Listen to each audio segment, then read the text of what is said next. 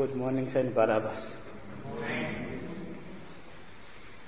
Let's hear from God's words together. In the spring, at the time when the king goes off war, David sent Joab out with the king's men and the whole Israelite army. They destroyed the Ammonites and besieged Rabbah, but David remained in Jerusalem. One evening, David got up from his bed and walked around on the roof of the palace. From the roof he saw a woman bathing. The woman was very beautiful. And David sent someone to find out about her. Then the man said, "Isn't it the Bathsheba, the daughter of Eliam, and the wife of Uriah the Hittite?" Then David sent messenger to get her. She came to him and he slept with her. She had to purify herself from the uncleanness. Then she went back home. The woman conceived and sent word to David, saying, "I am pregnant." So David sent his word to Joab, "Send me Uriah the Hittite." And Joab sent him to David. When Uriah came to him, David asked him now, Joab was how the soldiers were and how the war was going. Then David said to Uriah, "Go down to your house and wash your feet." So Uriah left the palace, and a gift from the king was sent after him.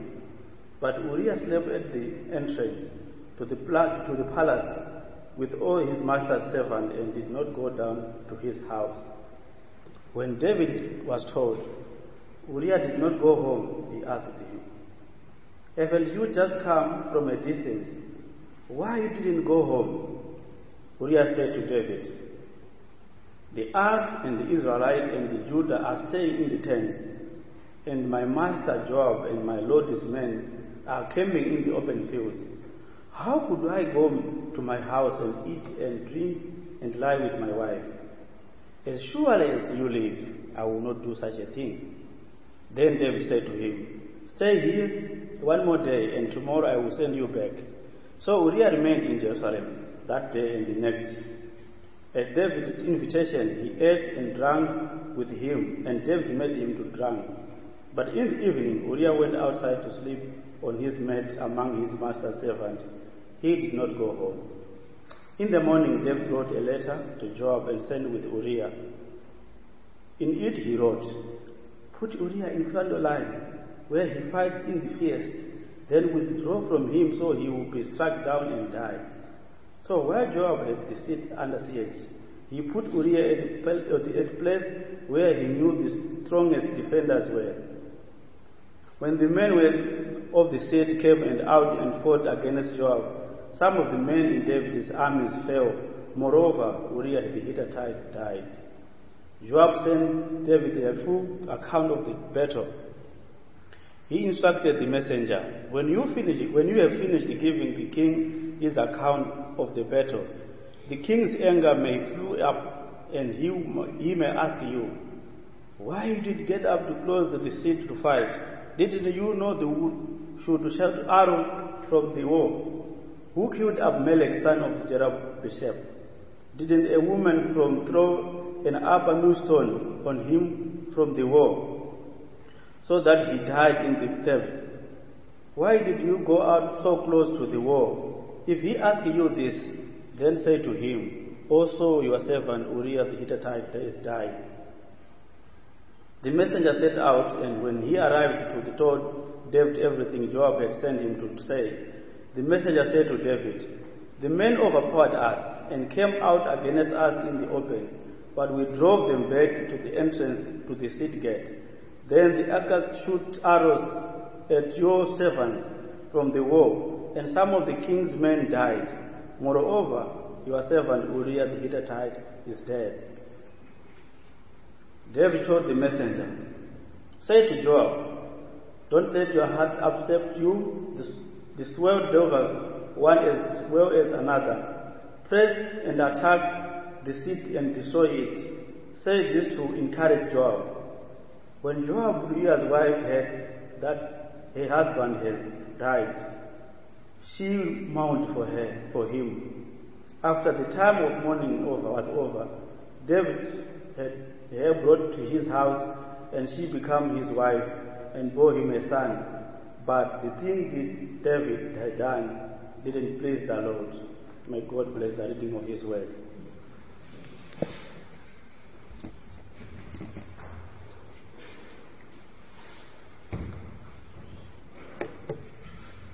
Good morning, everybody. Well, by a happy coincidence, this term we've been following the life of David in 1 and 2 Samuel, at the same time that the students have been doing the professor's course on the former prophets. And with the exams just round the corner, you might like to sharpen your pencils as we do the text this morning. Please will you keep your Bible open at 2 Samuel chapter 11, and I will pray.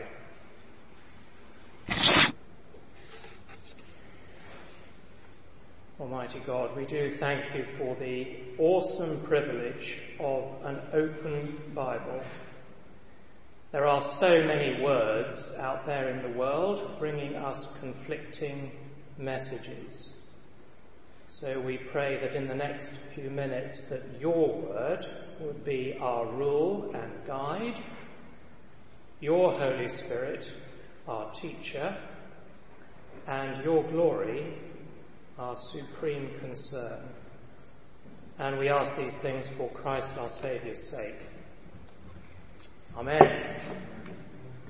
Well, some of you will remember that Bill Clinton was President of the United States between 1993 and 2001.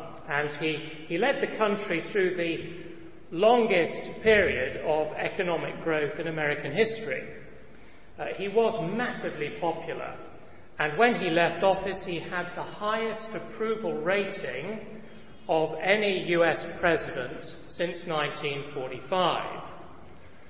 But his presidency was overshadowed by a series of sex scandals. Several women publicly accused him of sexual misconduct, most famously a 22-year-old White House employee named Monica Lewinsky. At the time, all of it seemed very sensational.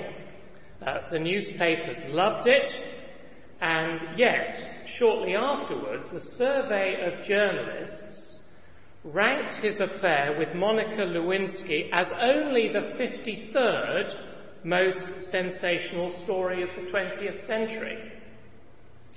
When he heard about the survey, President Clinton made the rather revealing, and I think perhaps rather foolish comment. What does a guy have to do to get into the top 50?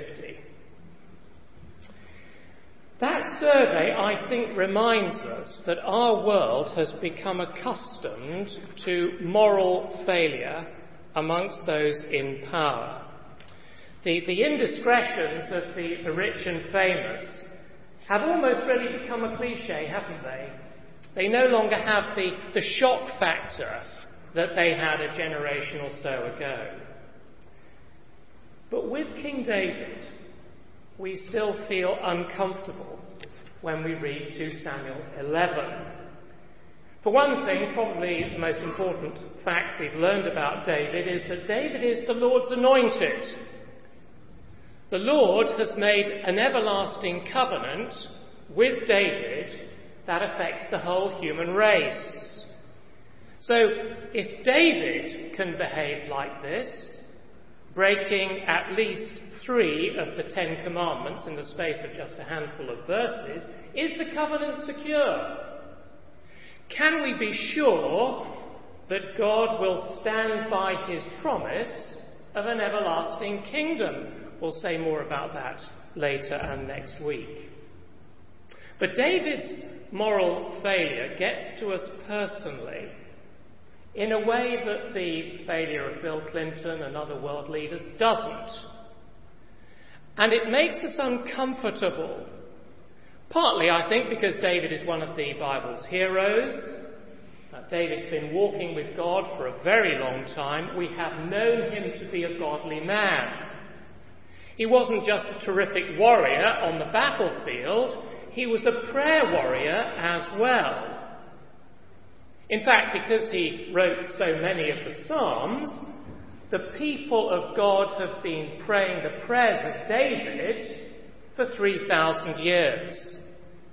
And yet now, in our passage, at around 50 years of age, having been close to the Lord for more than 30 years, we see David caught in this massive moral failure. So there is a sense, I think, in which we don't actually really want to read chapter 11. We want to skip on to maybe chapter 12 or chapter 13. It seems to be so very discouraging. And yet, the Apostle Paul says that all Scripture is God-breathed, is useful for teaching, rebuking, correcting, training in righteousness, so that the men and women of God might be thoroughly equipped for every good work. All Scripture, including 2 Samuel 11. So, what is this chapter teaching us this morning? How can you and I be trained in righteousness by it? Well, I want to suggest that there are 3 very up-to-date lessons about moral failure for us to learn. First, moral failure never happens suddenly. We might like to think it just happened in the heat of the moment, that there was no real way of predicting it. That is naive. We can learn from David that moral failure never happens suddenly. Second, moral failure comes from a distorted view of reality. You see, all of us view the world around us through a lens, whether we realise it or not. And the particular lens we might be wearing is trying to persuade us all the time what's real and what's not, what matters and what doesn't. And moral failure comes from seeing the world through a defective lens, a lens that distorts reality. And then the third lesson we learn from David is that moral failure is the time for confession and not cover-up.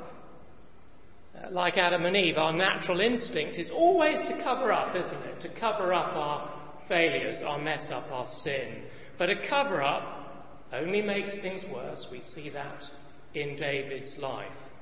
There's a better way to deal with moral failure. So let's consider these 3 things as we find them in 2 Samuel chapter 11. Number 1, moral failure never happens suddenly. Now, it would of course be convenient to say that David's failure was impulsive, a moment of madness that kind of overcame him when he saw Bathsheba bathing. But, my dear friends, the text won't allow us to do that. There are at least 2 signs that point to a gradual but very definite drift in David's spiritual condition. Firstly, David had developed a casual attitude to God's word. Now, the context here is that once he'd been anointed king over Israel, we're told back in chapter 5 and verse 13, you don't need to look at it, that David had taken multiple concubines and wives. That was pretty standard procedure in the ancient world, but the king of Israel was expected to be different. So keep a finger, please, in 2 Samuel, page back to Deuteronomy 17. Deuteronomy chapter 17. Now here, in this chapter, the Lord lays down his instructions concerning Israel's king. Deuteronomy chapter 17 and verse 14.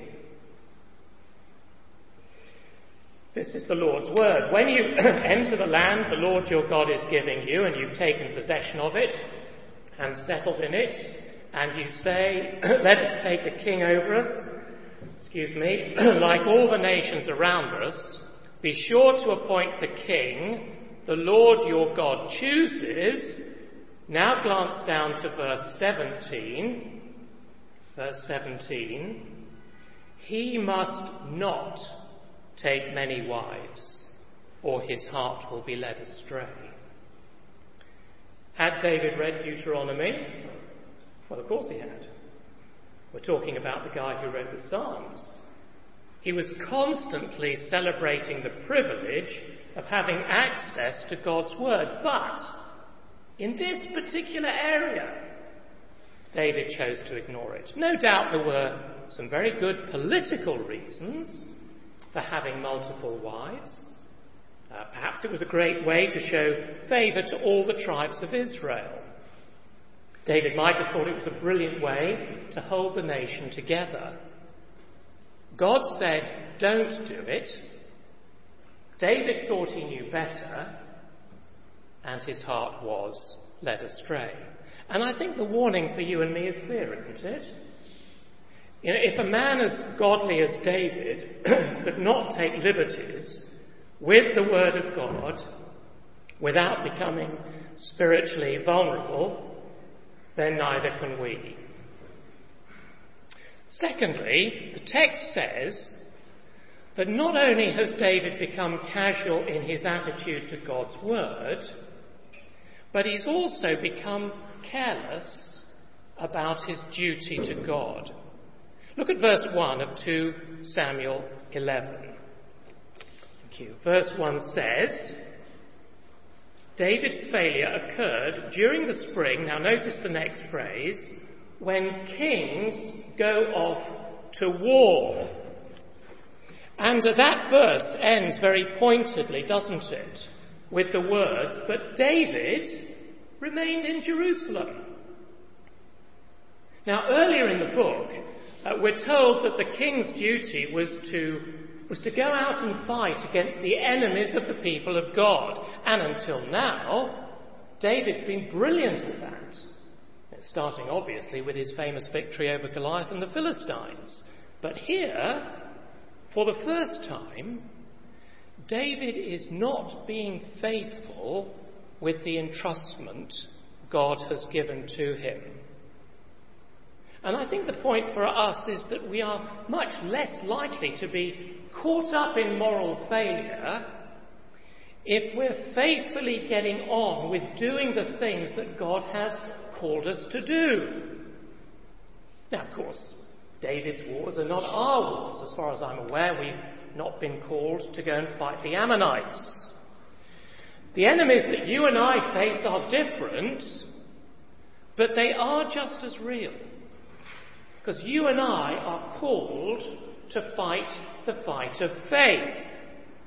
That is the sacred entrustment God has given to every Christian. And the New Testament explains that our enemies are the world, the flesh, and the devil. And you see, if we're going to fight against those things successfully, that means walking with God day by day. Can I suggest 3 disciplines we all need to employ? First, it means, I think, a daily discipline of Bible reading and prayer. And I say that because I think if David were here with us this morning, I think he would say, my moral failure began with a casual attitude to the word of God, so please don't make the same mistake. So a daily time of listening to God and asking him to help us live lives that are pleasing to him, that is our first duty. Second, it means meeting with other believers to encourage them and to be encouraged by them. You see, we can't fight the good fight on our own. We just can't do that. You are God's gift to each other. You are God's gift to me. God says we need each other. And that's why in our church covenant we promise to one another that we will not neglect meeting together. And the third thing it means, I think, is telling other people about Jesus. It means obeying the commission Jesus has given to every Christian to make disciples of all nations. Now, I think if we're faithfully getting on with those three things, we are far less vulnerable to the spiritual drift that is everywhere in the church today. Because moral failure, my dear friends, never, never happens suddenly. Secondly, moral failure comes from a distorted view of reality. Isn't it interesting that in 2 Samuel chapter 11, the Lord is not even mentioned until the very last sentence? Did you notice that as the passage was being read? You students can put this into your exam. The writer's telling us at this point in David's life that God has become unreal to him. Now, that is a shock. That is a shock if you're reading the Bible carefully. Because we've got used to David being in constant dialogue with the Lord. I mean, before David does anything, he turns to the Lord in prayer. And we've also seen this tremendous humility in David coming from a recognition that the Lord is in control of his life. And if you were with us last week, you'll remember we saw something of that, didn't we, in David's prayer, responding to the covenant of grace that God had given him. He prayed, "Who am I, Lord? What is my family that you've brought me this far?" Great humility. But notice this. Here, we have a prolonged period of at least 9 months from his night of passion with Bathsheba until after the birth of the child, where God was very unreal to David. There was no prayer, no prophet in David's life for 9 months. 2 comments. First, a comment about how that happened. You see, we notice, I think, that David's failure comes at the very peak of his success. And I think that's a tremendous reminder to us that we are often at our most vulnerable spiritually during seasons of success. Hard times might not be very much fun, of course not, but they do make us cling to God. We're much more likely to be spiritually safe in the hard times than in the successful times. Too much success is not good for us because we are frail creatures. And in those moments, we so easily fall into the trap of believing we don't actually need God anymore. It's all going so well. Now, surely that is part of what the Lord Jesus meant when he said it's easier for a camel to pass through the eye of a needle than for a rich man to enter the kingdom of God. Now, David's failure takes place when David is riding the crest of the wave. He's become the undisputed king of Israel. His enemies have been defeated. The ark has come up to Jerusalem, and he has received that amazing covenant of grace from God that we looked at last week. But, you see, instead of thankfulness to God and a humble exercise of his power in the service of the people, David abuses his power for personal gratification with catastrophic results for the very people he's called to serve. I think there's a little clue in the passage that helps us here. Notice that 8 times in the chapter, we're told that David sends other people to do things, either to gratify his lust or to help him in the seedy cover-up operation. I'll point out a few of them. Verse 3. When David sees Bathsheba bathing, he sent someone to find out about her. Verse 4. David sent messengers to get her. Verse 6. David sent this word to Joab. And most egregious of all, verse 14, David sends Uriah back to the front carrying his own death warrant. You see, he had lost touch with reality, hadn't he? Second, I want us to notice that David's lust made him spiritually blind. When David saw Bathsheba bathing, verse 3, David sent someone to find out about her. The man said, "Isn't this Bathsheba, the daughter of Eliam, and the wife of Uriah the Hittite?" Now there is a massive red flag right there. Bathsheba was someone's wife. She was married. And in Scripture, the essence of marriage is a covenant. It's a public promise, isn't it, between a man and a woman to each other, permanently and exclusively to death.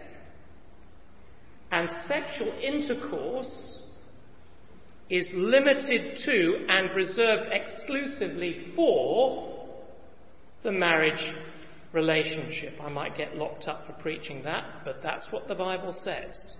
It's what the Bible means in Genesis 2 when it says, "For this reason, a man will leave his father and mother and be united to his wife, and they will become one flesh, one person." If anyone in the Bible should know about covenants, it's David. We saw that last week. But when David is told that Bathsheba is Uriah's wife, that she's in a covenant relationship with someone else, well, that piece of information simply bounces off him. His lust has made him spiritually blind. That is what lust does. Dietrich Bonhoeffer was a pastor in Germany in the Second World War, and in 1945, just a few weeks before the end of the war, he was martyred for his faith. But his insights on the Christian life are so dazzlingly fresh they might have been written this week. And in a very famous essay called Temptation, he describes, I think, with penetrating clarity, the spiritual effect that lust has on men and women, and there it is on the screen. This is what Dietrich Bonhoeffer says. "At the moment lust grips us, God is quite unreal to us. He loses all reality, and only desire for the creature is real. Satan, yes, he's in it too, Satan does not here fill us with hatred of God, but with forgetfulness of God. The lust thus aroused envelops the mind and will of man in deepest darkness. The powers of clear discrimination and of decision are taken from us. And it is here that everything within me rises up against the word of God." Do you see the subtlety of that? See, the devil doesn't use lust to make us turn away from the Lord, no, because if he did that, we might actually notice. We might come to our senses. No, the devil's far more crafty than that. He simply makes us forget him. So moral failure comes from a distorted view of reality. And then thirdly, moral failure is the time for confession, not cover-up. Now, although David had forgotten about the Lord at this time in his life, we should not think for one moment that the Lord had forgotten about David. I think it's very interesting that throughout this long period of 9 months or maybe longer, when David had been spiritually drifting further and further and further away from God, the Lord was silent. I find that a rather uncomfortable thought. I would prefer to think that if I were to be wandering off course, that the Lord would step in and pull me back. But you see, very often that is not the Lord's way. In the first chapter of the letter to the Romans, the Apostle Paul says, doesn't he, that when people don't take God seriously, and when they start behaving as they please, rather than reaching out to stop them, the Lord steps back. He says, well, you know, okay, if that's the way you want to live, you'd better get on with it. In other words, God allows men and women to experience the consequences of disobedience. And of course, it's the same here, isn't it, in 2 Samuel 11. But friends, the Lord's silence doesn't mean he doesn't have an opinion. Quite the reverse. The last words in chapter 11 are the turning point in David's life. Because we're told there, but the thing David had done displeased the Lord. Such a simple sentence, isn't it? But from that moment on, everything changes. Because the thing David had done displeased the Lord, David's life was never the same again. But at this point, David still seems to think that he's in control. So when he hears that Bathsheba is pregnant, instead of confessing his sin, asking the Lord for forgiveness, he launches a rather sleazy cover-up campaign to try and rescue his own reputation. But instead of making things better, the cover-up just makes things infinitely worse. And while David exercises all his skill and ingenuity to try and control the outcome, everything he does simply takes him deeper and deeper into sin. I think it's particularly interesting. I wonder whether you notice it's a lovely contrast in the chapter. But just notice that the extent of David's depravity is highlighted, I think, by contrast, with the righteousness of Bathsheba's husband Uriah. It's rather fascinating. We're told plainly that Uriah was a Hittite. What does that mean? It means that he had a pagan ancestry. He had none of the spiritual advantages that David had.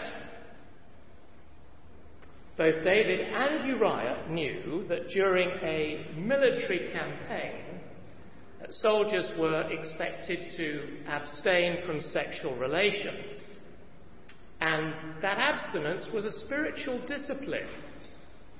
It was an act of consecration to the Lord, and you can find an example of that later in 1 Samuel 21 verse 5. But while David is plotting and scheming to get Uriah to sleep with his wife, just look again with me at Uriah's response in verse 11. He says, the ark and Israel and Judah are staying in tents, and my master Joab and my lord's men are camped in the open fields. How could I go to my house and drink and lie with my wife? As surely as you live, I will not do it. What he's saying basically is, I'm absolutely committed to being faithful to my consecration. And Uriah, you see, he wasn't just a man of pious words. He wasn't just in church on Sunday, behaving like a Christian, looking like a Christian, and living differently during the week. No, he wasn't. He backed up his words with action. Because, first, he avoided the temptation by not even going home. You know, sat in the text, 2 nights running, he slept at the entrance to the palace. So he didn't put himself in a situation where he knew he might be tempted to sexual impurity. And then secondly, he made himself accountable. He slept among the servants of the palace. They could see him. So even on the second night when David got him drunk, he knew that if he was overtaken by lust and he wanted to sort of sneak off and go and see Bathsheba, the servants would notice, they'd see him. He wanted to be accountable. He wanted to be faithful to his consecration to the Lord, and he took action to make sure that he was. Now, friends, there is so much wisdom in Uriah's conduct here, because these are strategies you and I can use in our own lives to keep ourselves sexually pure. We can avoid places and situations where we know we might be tempted, and we can find someone that we trust, and we can hold ourselves accountable to them. Gillian and I have a Christian friend in London who used to travel all over the world on business. He was a hugely successful and very rich businessman. Sexual temptation was everywhere. But before every trip, he would leave his itinerary with his prayer partners at church, with all of his phone numbers, and he would say to them before he left, "You can ring me at any hour of the day or night, and you can say, 'What are you doing now?'" That kept him safe. But, in the end, rules are not enough, are they? See, rules like these are only going to help us if we're actually holding on to a promise that offers greater fulfillment and more lasting pleasure than sex. I've referenced John Piper's book, Battling Unbelief, before, and I mention it again now because in it he talks about a pastor who'd been in bondage to pornography for many years. But he learned that his guilt and a sort of rules-based approach to the problem didn't work. It never set him free from what for him was an addiction. And then one day he was meditating on the words of Jesus in the Beatitudes, where Jesus says, "Blessed are the pure in heart, for they shall see God." And the pastor describes in his own words what happened. Quote, "The thought hit me like a bell rung in a dark, silent hall. So far, none of the scary negative arguments against lust had succeeded in keeping me from it. But here was a description of what I was missing by continuing to harbour lust. I was limiting my own intimacy with God."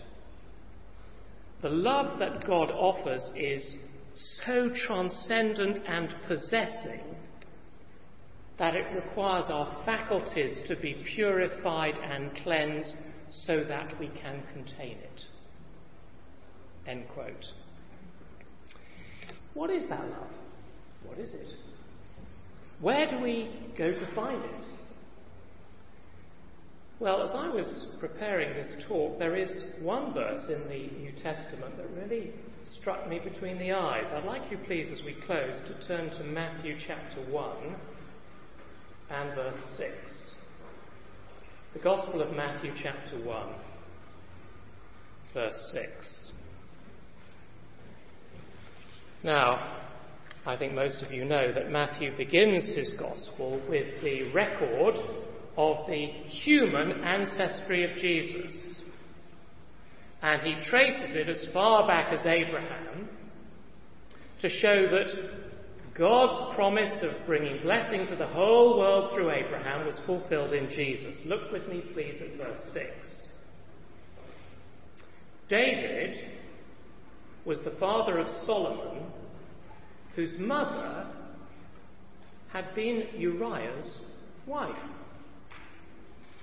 It's only a little detail, but won't you notice that Matthew doesn't say Bathsheba? He says that the line of promise that leads to salvation for the whole world comes through David's messy relationship with Uriah's wife. Matthew wants us to see it that way. And it means, I think, that God's promise to make you and me members of his family, to wash us clean, to make us new, it comes in spite of our human failure. And it means, I think, that the promise of superior pleasure and fulfillment in knowing God as our Father, not just in this life, but for all eternity, is a promise that is there for us, it's available to us. And all that God requires is that we confess our sin and surrender our lives to Jesus. We have to stop pretending we're okay when we're not. Do you see the love of God in that? Maybe there's someone here this morning in bondage to sexual sin, wondering if they can ever break free, perhaps feeling God might never forgive them. Well, verse 6 is a verse for you. Ask God to show you the promise of eternal happiness, superior happiness, superior fulfillment that he gives to all who confess their sin and surrender their lives to Jesus, and ask him to set you free. Well, let's pray together.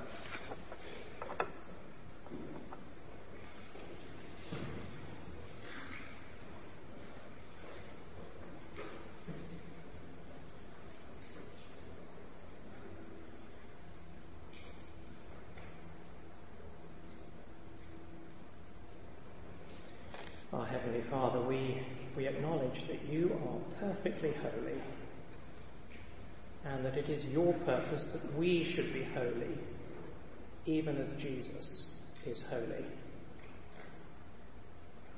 We ask that you would make us vigilant against moral failure in our lives. We ask that you would reach out to anyone here this morning who is caught in sin and who is blind to the consequences. Open their eyes, we pray, and grant to them such an overwhelming vision of the lasting happiness that can only be found in Jesus, that they might be set free from their bondage and never taken captive again. And we ask it for Christ our Saviour's sake. Amen.